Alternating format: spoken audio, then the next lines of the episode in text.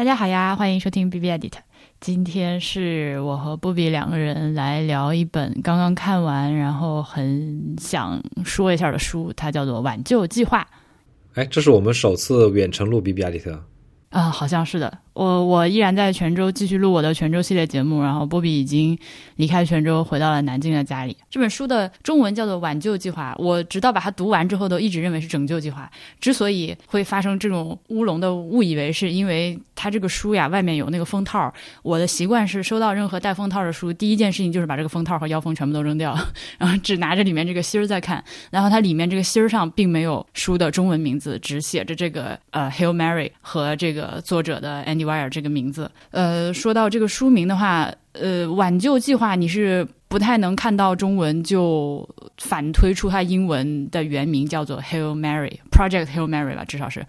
这个 Hail Mary 是啥呢？就是 Ave Maria，中文一般翻译成万福玛利亚。之所以作者要用这个书名，他说是一个美式橄榄球的梗。呃，这个球打到最后最紧张的时候，其中就是一方要力挽狂澜、反败为胜的时候的这一轮儿，就会被称为是 Hail Mary。但是我因为也不懂橄榄球，我只是看了一下他的访谈，得到了这样一个解释。然后他说他自己也稍稍有点吐槽自己的书名吧，因为比如说 Hail Mary。同样的说法在欧洲基本上都叫 Ave Maria，甚至连同为英语国家的英国都没有 Hail Mary 这个说法，这是个非常美式的说法。然后它就造成了很多翻译上的困扰，就其他国家的人你没有办法去直接把这个 Hail Mary 翻译成书名，因为你推出去之后，比如说你不能想象一本中文的这本书的中文版译林拿到之后把它翻译成万福玛利亚，这个可能过审都会有一些困难。它其实它的名全名是 Project Hail Mary。所以你如果叫，比如说任何一个其他文字啊，就比如德文 Hail Mary，Pro Project Hail Mary，这这是 OK 的，就是 Hail Mary 还好是吧？对，这 Hail Mary 是那个船的那飞船的名字嘛。如果中文的话，你就叫万福玛利亚号或者万福玛利亚计划，也都我觉得是 OK。I don't know，我觉得可能是一种躲避，因为你搞得这么宗教放在一本书的封面，主要是中国这个语语言论舆言论环境比较敏感，所以你不能跟宗教沾边嘛。对，所以我一边读这本书的时候，呃，我脑中一直就在哼阿维玛瑞亚的调儿，从头哼到尾。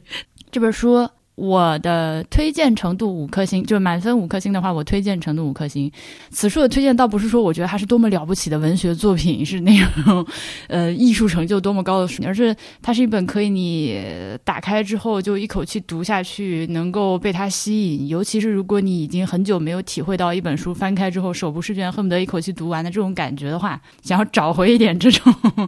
读书的这个节奏的话，呃，我很推荐读这本书。OK。我的话没有那么推荐，我可能三星，因为我的我的感觉是它是很很容易让人读完，它是一个很易读的书，但是呢，它没有办法激起我任何这个共鸣，就我读完之后就完了啊，没有任何东西留在我的心中，你的我的脑海中。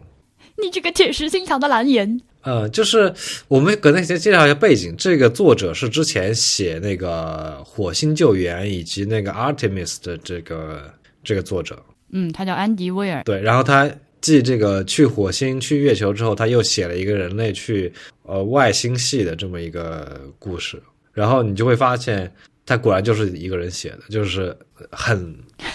雷同。我只能说很雷同，故事框架很雷同。OK，嗯，那接下来几乎就要开始剧透了。我想想看，还有什么东西是不剧透就可以告诉大家的？比如说，我知道这本书已经呃电影在拍了，据说是二零二二年就要上映，而且主演说是那个 Ryan Gosling，呃，就是演那个。可惜了。哎，可惜了吗？行，那那一会儿我们再说这个拍电影的事儿，呃，以及就是大家可以看中文版，但如果你的英文词汇量足够的话，尤其是科学这方面的词汇量，比如就是那我还是更加推荐直接去读英文版。我个人是不行的，就是我的英文词汇虽然还不错，但是那种词儿我不太行。呃，那如果你想要听英文的这个有声书的话。呃，我觉得有声书录的也很好，在那个 Audible 上就可以听到，以及它是一个一张一张一张这样写下去。呃，当然，我我对了，刚忘了感谢这个 Aspirin FM 的大西瓜，我是因为他在节目里面说这个书啊老好看啊，所以我才去看的。呃，他在推荐的时候就说这本书是有点类似于一个章回体的小说，一章章，而且每一章的结尾都是一个 cliffhanger，所以就是你会忍不住一直一直往下翻。呃，我也是被他推荐成功推荐到的才去读的这本书。嗯，其他我发现还有一些其他的。做播客的朋友也聊了关于这本书，比如说文化有限，我听了大概三分之一，因为我想不太，我不想继续受他们的影响，我想自己说自己的。对对对，我就没有继续听下去。但如果呃我们的听众朋友们听完了我们这期或者看了书之后，觉得还想听听别的播客怎么讲的话，也推荐去听文化有限。嗯，还有一个信息就是，这个版这个书中文版是有删节的。啊，对我刚刚为什么说推荐大家，如果有能力的话，还是看一下英文或者听一下英文的版本，就是这个中文版还是进行了一定程度的删节和和谐的。嗯，因为这个都故事涉及中国嘛，它其实中国在里面有个很强的 presence，就有点类似于土豆的火星救援那些，反正就是怎么怎样也要扯掉一下 这个这个，对，它非它的这个中国在里面 presence 非常像那种好莱坞这种航航航天大片儿。里面中国出现的那种形象，就是，就他是一个很重要的角色，但是呢，对他的这个描写呢又非常的空洞啊，这样嘛，我觉得他有进步耶。我们这个也一会儿再说吧，因为呃，从这儿我们就拉一条剧透线了。如果你不想被剧透的话，就不要再继续往下听了。而且这本书我也是强烈建议你自己先看完了再听，因为我是。不知道任何信息的，我甚至不知道这本书是个去年的畅销书。我就是因为大西瓜说好看，我去看，非常快乐的把它读完。呃，而且我当时读的时候就觉得啊，因为我买了一本纸质的实体书嘛，我非常喜欢。我比如说和波比一起看电视、看电影，或者是看了什么东西，我就很想跟他讨论。当时我自己先开始看了，我看了几章之后，我就好难受啊，波比，我想跟你讨论，但是我想跟你讨论，我就必须把之前的东西告诉你。安妮薇，呃，我就是这本书的一个自来水。嗯，对，这个书确实也确实也是有很多好聊的内容。我觉得它就是看上去，它就非常，我觉得或者是说它非常好这个影视化吧，因为它还有很多好聊的点，就是看的时候你就确实会想跟一个跟另外一个人在在一起讨论这书里出现的一些东西。这个作者他果然是一个畅销书作家，就是经过这个火星救援跟这个 Artemis 之后，他果然就是练出了这种写出来就是影视化的文笔。如果让我来描述这一本小说的话，呃，我开头说了，我觉得它不是什么文学上多么牛逼的作品，但是它几乎可以说就是一个网文爽文的写法啊。对，它是个很很它整个故事的展开，对它的节奏就非常的起点，非常的晋江，非常的就是，呃，跟我自己平常看那些什么修仙的小说了 差不多的节奏，让你无法停止，就是一直要往下看。它是有。这个能力的，以及它的文笔差不多，也就是个网文文笔，没有什么多么了不得的文字上的应用。但是呢，它比那种我刚说的那些呃大量的低质量产出的文学网站，还是要质量上了一个台阶。我们就这么去说吧，它是那种极为优秀的网文，以及它里面作为一个科幻小说，有很多涉及到这个各个领域的知识的地方，是超越了绝大部分的网文作家的知识范围的。我觉得这么说还是比较公平的吧？对我不是说它里面没有 bug，嗯，对，它是一个，它是一个很好的科普的这么小说，就是你看它可能够增长很多这种小知识。一顿安利猛如虎。那么接下来终于是剧透线了。首先，它的故事结构是双线叙事的，有点类似于穿，就是它是诗意文，有 有点类似于你穿越了，然后不知道自己是谁，不知道发生了什么，不知道自己在哪，所以呃，它有一个解谜的过程。这个记忆一点点的回来，以及通过自己身边的线索，慢慢的，呃，就是读者和这个第一人称的男主有同样的这个认知量，我们一点一点的解谜，然后同时呢，他还有另外一条叙事线，就是他慢慢的记忆回来了，当初发生了什么，我现在到底在哪儿，呃，以及我为什么会处在这个太空飞船中，就是这两条线并行着往下写，这个结构就。也非常的网文，非常的穿越文，非常 大概就这个意思。呃，然后呢，他的人设我感觉是，好像这个好像有一个专业的词儿，我想不起来。反正就是我觉得就是爽文大男主，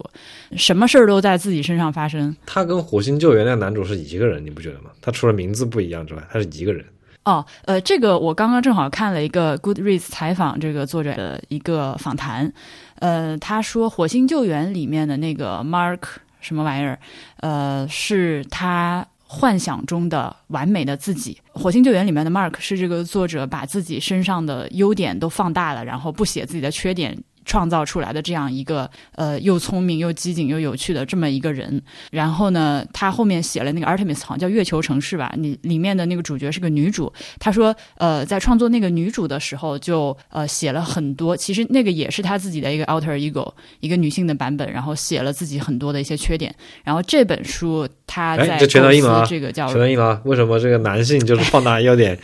女性就是放大缺点？哎，行行行，我那个 盲生，你发现了滑点。然后这本书里面，他这个 Ryland Grace 吧，呃，作者声称自己是呃完全脱离了自己的这个呃自己是个怎么样的人，新造出来的角色。我觉得他跟那个火星救援完全是一个人，就是完全是一个人，一言一行说话的这个语气，也是他这个形式的以及吐槽，对，以及这个形式的风格，就完全是一个人。但同时呢，作者也承认自己写作上的一个缺陷，就是他不太会写人物。比如说，他自己就说自己写那个《火星救援》完全是一个由剧情推动的故事。这个 Mark，呃，从一上线到最后故事结束，这个人物没有所谓的弧光，他没有进步，没有增长，他从一开始就是这样一个呃又聪明又智慧又非常的能想办法解决问题的这么一个人。所以他也算是对自己有一些比较清醒的认识吧。这这次的这个角色，我觉得也是的，就是他的人格或者说性格，或者说就是这这些这些方面没有经历什么成长，他只是在这个回忆的过程中慢慢记起了发生的事情。他，我觉得我他其实里面设置了一个小小的扣，就是说，呃，他在这个呃要派他上去之前，他非常不愿意，我不愿意去死，然后最后他又自己选择了就是离开，永远的离开地球，跑到那个外星人星球上去。好莱坞的一笔，对，你就说，句如果要强行说的话，它是有个这样的、这样的所谓湖光大，但其实这个设置的非常强行，就是这个人的被得知他自己要被派到飞常上去的时候，他那个拒绝是非常非常无法说服读者的，就是根据他之前的这个言行来说，是非常的，就是生硬凹出一个这样的拒绝 deny 的这么一个行为，他其实就是一个非常伪光正的这么一个。对，然后我说他就是这个爽文男主，也是你醒来之后发现自己牛逼的队友全死了，然后要 靠自己，这个中国人和俄罗俄罗斯人都挂了，只剩一个美国人，然后反正也挺主旋律的。就是他中间虽然写了一些体现了一些外国人，体现了一些少数族裔，但是最后还是一个白人男主。开了金手指，就是什么事情好事儿都能被他碰上，这么巧，这么幸运，然后这样的一个故事，我觉得 OK 吧，反正你就接受这个设定就完了。嗯嗯嗯，就是我觉得他里面人的感情都写的很假啊，包除了我刚刚说的那个他这个从拒绝奉献到主动牺牲这个转变以外，还有他对那个死两个死去队友的感情，我觉得是，这是。呃，对对，我对对对，这个地方我觉得很奇怪，因为你大家可以想象一下，自己在从昏迷中醒来，然后你不知道连自己叫什么名字都忘记了，不知道自己在哪儿，以为自己是在某个医院里，然后这个时候你发现旁边两两个床上有两个死人，而且两个死人都已经干了，就变成干尸了，你怎么可能对他们有那种哀哀痛的？这个对，然后就 流下了泪水，吓都吓死了。他就流下了泪水，说他们多么多么好，多么多么那个什么，就是非常非常扯淡，这尬吹尬尬写，简直是。嗯，行，我我就我之前准备的提纲和想准备的思路已经完全被波比扯的不知道 扯了个稀碎啊。那好的吧，那就这样吧。那既然说到这个不靠谱的人人设的话，它里面有一个女性的。呃，人物角色叫 Strat，是推进这个万福玛利亚号，就是这个所谓的挽救计划的一把手统领的人物。书里面并没有交代他是由谁。推选出来的，只知道是一个这种目的性极强、为达目的不择手段、非常的无情、非常的冷酷，甚至他比如说会违背今天这个作者，呃，或者说是这个男主角的我第一人称的这个人都会吐槽他：你作为一个女的，怎么会怎么会这么歧视女性？因为这个 Strat 要求他发出去的这个宇航员必须全部都是直男男性，而且是直男，对。呃，他就是不希望在这个任务的过程中，这个宇航员之间这个睡来睡去啊，或者是有些 sex，但就是性张力这些东西。我为说实在的，虽然我知道他这个角色的设定是这样，呃，但是每一次 Strat 提出这些看起来非常无理的要求的时候，我基本上都是同意他的。就是如果说我站在那个位置上，可能也会像他一样去做事情，因为这个计划它是要挽救整个这个人类这个物种的。就三十年之后，地球上的人类要死一半，在这种情况下，我会优先什么，牺牲什么，可能只能像他这样。当然也轮不着我干这活儿。波比呢？对这个角色你怎么看？呃，我觉得有点莫名其妙，就是他没头没尾的，就是他关于他，他就是是个工具角色吧。呃，那倒是对。我觉得他可以，他可以把把这个人写得更丰满的，但是他可能因为自己功力不够，所以写的有点干巴巴的。我觉得。对，或者说，其实我刚刚几句话已经把这个人物是什么样总结给你了，他就是这样的一个人。对，也没有什么人物的发展。对。一开始就是这样，呃，以及 Strat 这个人物还有一个设定是他是学历史出身的，所以呢，呃，他在跟这个男主就是逼着他，呃，因为出了一些意外，就是这个男主一开始不应该由他来参与这次的这个宇航宇航行动、宇航任务的，呃，最后他被迫要参与这个宇航的，他被迫要上飞船。这女的逼他的时候，跟他讲了一大堆历史讲古。讲古的时候就说，哦，因为我们出现了这个问题，呃，所以未来地球会，我们刚刚都没有说是个什么问题哈，不重要，我就默认你听到这儿，你已经读过这本书了。我们因为我们出了这个问题，呃，地球上的人类会死，就是因为农业会出问题，大量的这个饥饿就会导致战争，嗯，像像美国肯定会，呃，不可能。呃，就是就肯定会发动战争嘛。那这个时候，中文接下来就会和谐了。就说，你看中国呢，它有着这个十四亿人的这个人口，你觉得他会放过他周围的小国家吗？原文大概是这么说的。然后他还跟这个男主说了一些，你有没有听说过一个叫太平天国的东西？这就这 这段在中文版里面，你完全被 和谐掉，就不能讲。哎，我觉得这个点，这个点就体现出这个男主他写出了一个坏毛病。我觉得他喜欢秀。就他知道那些啥，他就非常，他就把它秀出来，但是呢，秀的又非常不恰当，又没有深度，就有点像那种，就比如说你在一个餐厅吃饭，旁边有一桌男女的相亲，然后这个时候那个男的呢，他在一直跟你讲俄乌问题，是吧？扯的，就是扯这些，比如说国际政治啊，又什么什么什么这个元宇宙这些东西，感觉到他不知道从哪儿道听途说了一些这概念啊，他好像看又看了一下，觉得自己什么都懂，然后就。全都跟你，跟你，他知道一百分，他恨不得跟你说一百二十分出来。但是说这些东西呢，都非常的浅，都都没有串起来，都不切到这当时这个上下文的这个环境之中，就有点就就显摆的感觉。嗯，我读读这个书就是好多个桥段，我都有这种感觉，就是你就是就是在 show off，而且 show 的非常低级。好，呃，我看他同意，但是另一方面呢，我也觉得还挺有一定的进步吧。和以前的科幻作品里面，以可能以美国为中心的科幻作品，它根本不会提到别的国家，然后提到俄罗斯就是极为邪恶的，然后中国在他们这个科幻版图上是不存在的。那现在他开始，就尤其是这个作者，他三号对于这个中国这个航天非常的感兴趣。它里面，呃，这个 Project Hail Mary 发出去的这个。三人的 crew 里面的这个这个队长是中国人，组长队长嗯，负责人总负责人是个中国人，姓姚。然后我就觉得挺好玩的，他这个人他就姓姚，就是怎么说呢？他确实做了一点功课，但他对中国人的这个名字的是的了解，他认识两个中国人，一个是姚明，一个是习近平，所以他里面两个人，一个是习近平，所以他里面两个人，一个是姓姚，一个姓习，一个姓姚，一个姓习，对，而且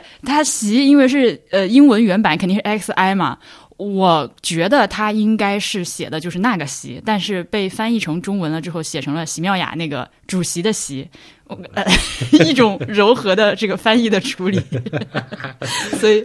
那此外呢，就是我怀疑他是不是也确实可能是读了一点中国的历史书，以及我怀疑他大概读过《三体》，因为它里面设定的这个尧。非常非常的三体，感觉就是一个张北海穿越到了你你你没有看到张北海这个人物最后出现啊，哎，就是一个这种非常 stern、非常严肃、信念非常坚定的这种使命感极强的不苟言笑的中国军人，因为他们这个发出去的飞船是一个自杀行动，就是有去无回的，所以呃，其中有一个环节是要商量一下发出去的这三个人三个宇航员要给自己选择一个自己希望的死去的方式。这个死亡的方式设定也非常的 stereotypical。是，呃，其他人我先不说。这个中国军人，中国的宇航员要求一把九二式制式手枪。就是张北海，就《三体》里面的张北海，他在太空里面要去执行一个暗杀任务，杀死一些大佬的时候，就那些大佬阻止他认为正确的那个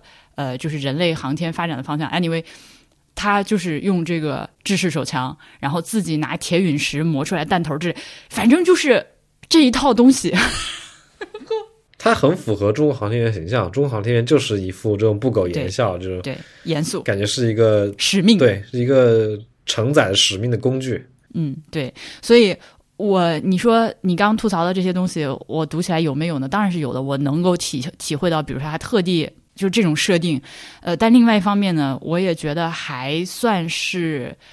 它不算是一个非常强行的。文化挪用或者是一个过于刻板的应用，我对他的感觉类似于那些 YouTube 上，比如说做中餐做中餐的老外博主，不是那种做出来假中餐，是真正做了研究做出来正儿八经的中餐，是那种 dedication 的程度。我认为这个作者大概是这样，所以我对他在这方面没有什么太多的批评啦。我肯定不能指望他写的像一个真正非常了解中国航天是怎么回事的这个中国人写出来的东西一样，嗯。它其实也不需要，因为这里面我觉得它其实都是假想的，基于假想的。它这里面的所有的这个组织的构建以及这个这个航天团队的组织形式，嗯，并不是按照真实的航天部门的这个形式方式去做的，而是按照这个好莱坞大片的这种团队组建的方式。对对对对，就是爽文中的爽文的这种搞法。对，就是要搞一些各个领域的专家，然后把它撮合在一起。这些专家互相有矛盾，最后为了一个这个统一的使命，又怎么样？通力合作就是这些，就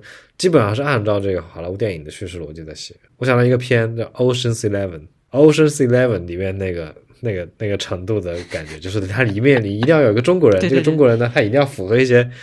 美国人对中国人的这个刻板印象。对，就是这种。实际上，如果说现实世界中明天真的发现有这个问题，不管是他书中描写的这种太阳的霉菌寄生虫的问题，或者是有什么小行星马上要撞地球了。现实的情况 probably 更像《Don't Look Up》里面那样，就是各国政府绝对是互相扯、互相撕逼、互相怎么样。我非常难以想象人类能够在短时间内凑出这样一个权力极高的团队，越过一切法律、政治和军事的东西，不顾一切的来挽救人类。我我其实没有这么乐观，我觉得这个作者他就是一个非常非常乐观的设定。对，然后就是我们刚刚一直没有提到这个书的。问题是吧？它是一个提出问题、解决问题这么一个逻辑。就是那个提出的问题是什么？提出的问题就是，呃，这个科学家们发现太阳在变暗，而且是一个不正常的快的速度，而且指数级别速度增长的变暗。经过一番研究之后，发现是太阳上生了一种 space algae 太空藻类微生物，然后这玩意儿能够吃掉太阳。简单的这么说吧。呃，如果放任这个小家伙继续生长下去的话，就是地球的温度会骤降。呃，就是未来的十几二十年就会降十到十五度，这样一个非常非常恐怖的情况，所以必须做点什么，立刻马上进行这个挽救的计划。我觉得这个设定还挺巧妙的。它这个东西的设定，你是什么感受？我觉得设定 OK，就是那种你不能去抠细节，但是你接受它就好了。嗯，你看到我给你发的那个豆瓣上的那个 fact check 那个人了吗？我大概我大概瞄了一眼，就 too long didn't read。嗯，那但这没必要跟他叫这个，真真是我觉得这这这样的真的是太过了。就是人家写的是个小说，你把它当做一个科这个论文来读，就真的是有点太过分了。那你读科幻小说的时候，有没有一个底线，就是说这个科学上错到哪个程度你无法接受？没有哎。比如说你读《三体》，你说你读不下去，我就读不下去，是因为文笔差，人家写的 就是写的他文笔太差了，就是设定就是。他的不管他的科学不管就是荒谬到什么程度，我都可以接受。这只是他的一个设定嘛，就像你玩各种各样的游戏，那个游戏它有它的规则，那你你可以你接受就好了。好的吧？因为我记得我们俩刚开始谈恋爱的时候，一起出去看科幻电影，呃，当然是那种爆米花科幻电影的时候，什么 Star Trek 这种，不比就是直接睡着，然后回来就是跟我爆吐槽，这是什么鬼东西？对，就是因为他的他的拍的太无聊，他的故事特别老套，你不觉得吗？就是他如果是个。他如果是在一个设定下，他能够有一些精彩的故事，我觉得是是完全 OK 的。嗯，就比如说我看《哈利波特》，我不会去纠结这个魔法到底是啥，这魔法能量来自于哪，对，这没有意义。好的，就类似吧，就是这种设定你接受就好了，你不需要跟他较这个真。好的吧，那我们来下一条，这个 Rocky 就是这个外星人，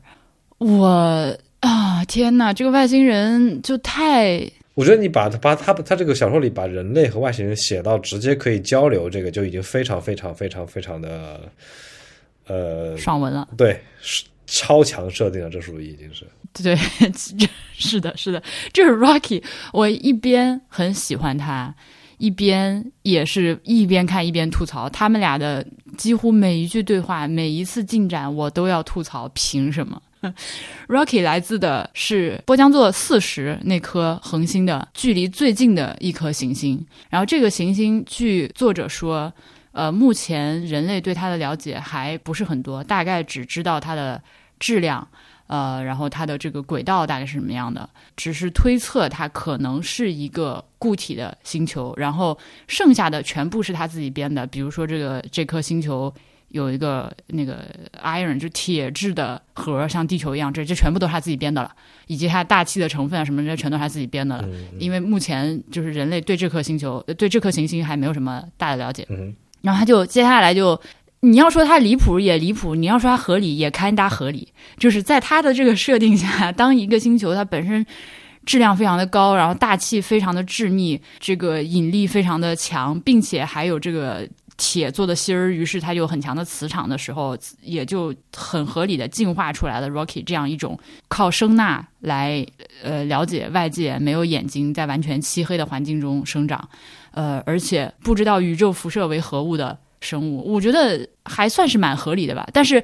就是强超强设定的地方就在于，你凭什么 设定一个外星生物能这么简单的和人类沟通？当然，这个人类和书里的男主和这个外星人接触的时候，一开始花了一定的时间和这个心思去。建立起一个沟通的渠道和模式，但依然太简单，太简单，太简单了，简直到后来，你觉不觉得这个 Rocky 他就就是一个地球生物的感觉？对啊，他甚至是一个，他他你，我甚至觉得他已经他的他就是个人，对，他甚至有他的思维模式是个人，对，嗯，对，就是一些虽然他这个书里给了很多解释，就是解释说。呃，为什么这两个星球上独立独自进化的两个物种能够有很多能够交流的地方？它是其实其实给了一些解释的，而且我觉得那些解释呢，嗯，多多少少看上去是有一定合理性的。而且你能够感受到这个作者他其实是是有很好的这个科学素养的，就是他确实知道很多这个要考虑些什么问题，就什么问题是得拿出来声明的。所以，所以他就还写了一些，我觉得这一点是我我很欣赏的。他在讨论，他其实在讨论一个问题。就是两个两个在不同的的环境下进化出来的智慧生命，他们究竟会有多少相似程度，多少有什么样的差异？这个是他，我觉得背后他讨论的一个很科学的问题。这个我我我很欣赏。但是就是他为了营造这种啊好莱坞大片这种戏剧效果，就是两个好伙伴通力合作解决难题这种戏剧张力，去创硬生生创造了一个这么有地球人人格的这么一个外星人，就觉得呃就进入到了。那个星际迷航那一套了，就是星际迷航的外星人的感觉，大家都大家都说着一样的语言，只是换了个头，甚至身体都一样，把头换成另外一个头，你就是外星人。所以就确实是有一点不知道拿什么标准要求这本书。我我就所以才一开始的时候就跟你说怎么说呢，反正就挺好看的，但你 不能。对，它就是个科幻爽文嘛，就不能不能去强行去要求它这什么这些地方做的更加。真实，因为你也不知道，任何一个读者都不知道真实的外星人会怎么样。也许他真的跟人长得一样，也也也说不定呢。但是我好激动啊！我一边在吐槽，我一但一边读到他和 Rocky 两个人互相沟通的过程，我好开心啊！我我当时你还记得吗？就是你在这边工作，然后我在旁边看到后面，就是 Rocky 出现之后，他们两个人的沟通每次发生一些进展，我都快乐的发出了笑声。我觉得有一种我我不知道为什么我自己代入感那么强。嗯，可能我太希望见到外星人了吧，而且他给我描绘出了一个这种非常善意的，简直是最佳状况了。对，我觉得这种善意就是非常。呃，理想化的，就你不是当时还问我，我如果我遇到外星人怎么办吗？我我我我想，我想的第一肯定是要把他杀了，因为我不杀他，他肯定会杀我的。所以就是这种状态，我我就是我我的设想是这样状态的。所以显然跟这个这个这个作者在这书里描述的状态是完全不一致的。嗯，这部书里描述的是一个非常友善的人类以及外星人，大家都从来没有抱着任何这个。恶意去揣测对方，这种东西就属于那种，如果你要吐槽他，你可以无尽的吐槽，但你如果接受这个设定，你就觉得会被温暖到所谓正能量的东西，对吧？宇宙正能量。嗯嗯嗯嗯嗯。然后就是一开始就就你还没看这本书的时候，我说到就是这个 Rocky 给他寄过来了一些就是分子链的小模型，呃，后来你看完了之后，你觉得这个东西合理吗？不合理啊！啊，怎么个不合理法？哦，当然，当然，我看完之后放到他那个设定下，我觉得就是合理的，因为他他的设定是外星人跟人类有很大很多很多，就是甚至在思想层面是可沟通的，这个就就合理了。因为我当时我最开始觉得不合理，就是人对于这个分子的认知，对于原子和分子的认知，认为是这个小球插小棍儿，这个是这个模型是一个非常，它是一个基于人类在早先的科学发展阶段的一些对于原子分子错误的认识而发展出来的。这个外星人不一定会走这条跟人类一样的道路，所以他不会经过认为原子分子是一个小球扎加小棍的这个。那我觉得还有一些其他 remarkable 的地方，比如说像里面有个就是被炸死的那个黑人吕布啊，啊，中文翻译成杜波伊斯啊，他正确的念法应该是吕布啊，而不是杜波伊斯。但不一定哦，就是你如果这个这家人在美国生活了很多很多年的话，他也许还按照英语的发音方式去发这个拼写。反正我听有声书是念吕布的，对，有声书他肯定是这个 educated，这是 sophisticated 的人去给他念的嘛。但是你不能否认，就是如果这个家这个家族就把他的名字念成杜波伊斯，对吧？我怀疑是因为这个名字可能有那种就是西文人名大词典。呃，我记得我以前翻过那种东西，他当时制定这个就是出版行业通用的字典的时候，好像就是用了这种不太尊重这个名字原始语言的发音的搞法来写的。也有可能是比如说福建人搞的谐音梗，哎，那不重要，不重要，是我的。波比还有觉得什么？你觉得比较 remarkable 的地方呢？呃，我觉得结局有点烂尾。哦，这样吗？对啊，特别是他最后一章。我好像看到很多人都说不太喜欢这个结局，作者本身也收到了这方面的反馈，他也发现很多人不喜欢这个结局。但是我觉得这强行伪光正，特别好莱坞大片，最后的一个这这个一片安安静祥和的这个音乐声中，嗯，大家笑呵呵的就开始呃过一个新生活。孤胆英雄垂暮之年，甚至到了外星星球上也还要继续自己的教育事业，是吧？真的是太……嗯，对我甚至脑中都可以想象出他拍的电影这种画面。对对对对，哎，对对，这个也是这个书很大一个特点，就是我一边看一边能在脑中幻想，而且我甚至能幻想出一些分镜或者是节奏之类的是的。是的，是的，是，因为我们好莱坞大片看的足够多，而且它又是按照这个好莱坞大片的这个套路去写的。对，而且我脑中出来的那个电影的那个审美、那个 vibe，基本上就是《火星救援》就姐妹片的感觉。现在我就是不知道，既然说到拍电影，就是我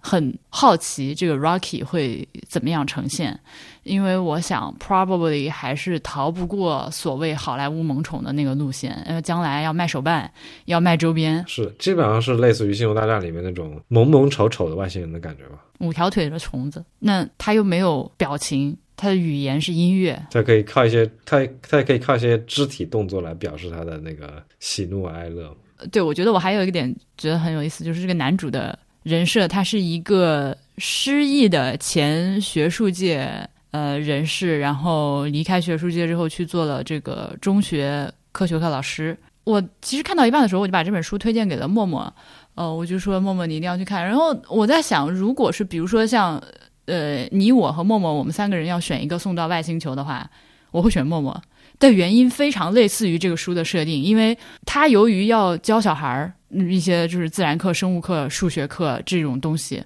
他现在这方面的知识非常的丰富。就是默默，他可能任何一个，比如说你他动植物这方面的知识，并不能比得上一个有这个动物植物学什么 PhD 的这种人，但是他的这个常识的丰富程度远远高于我们俩，所以我觉得如果要发射出去的话，他拯救人类的可能性确实会比我们高一点，他知识面比我们丰富太多了。说到这个，我觉得这个书里有个很假的点，就在于他把工 engineering 想的太容易了啊。Rocky 是吧？对，就是这个男主和 Rocky 的配搭是男主负责 science，呃，这个 Rocky 负责 engineering。动手，对他们就是啥东西就是一下给你造出来，就不是这样的。就是很多工具它是要需要很多的这个基础元件的，它不是像你就是折个纸飞机或者是造个什么。你可能造个什么独轮车，对，这个直接可以从 raw material 做成这个 fine product 这个东西的，不是这样。我觉得它里面很多东西都太太太理想化了，把 engineering 想的太容易了。对，对，因为你要这么说的话，这一整本书都是太容易了，对吧？嗯，我今天看到有人在极客上跟我留言说，Rocky 是宇宙手工梗。不是，他们要造的那些东西比手工梗要造的东西都精巧多了。复杂太多了。而且 engineering 不单是把一个东西造出来，它包括很多这种重复验证、验证可靠性的这些东西。对对对，他们其实都就是都没有，只是就就相当于是个手工梗吧。就是你手工梗，你不能说它是一个 engineer。Anyway，就是我跟波比两个人就一本漫无目的的胡乱说了说一些稍微值得一提的地方嘛。总的来说，我还是推荐大家去读的。我还把它推荐给我弟，啊，我我觉得这个书是可以推荐。如果这个作者再写一本书，我就建议大家不要读了，因为你不值得在一个人身上再花第四次时间。这样吧。那我推荐给我弟的原因是他有这个学英语的需求，然后我觉得这本书还它英文的原文也很简单，就除了那些科学的词汇之外，行文很简单，然后故事又很好读。我觉得我就跟他说，你先把中文版读了，然后去把英文版读了，会对你学英语有所帮助。主要是你可以一开始把我的我对他期望拉得很高，你知道吗？嗯对不起，我错了，我不应该跟你说。我一而我一再的强调，它就是个网文，网文，网文。嗯，你是不看网文的嘛？所以对啊，我没有打开过网文。没没，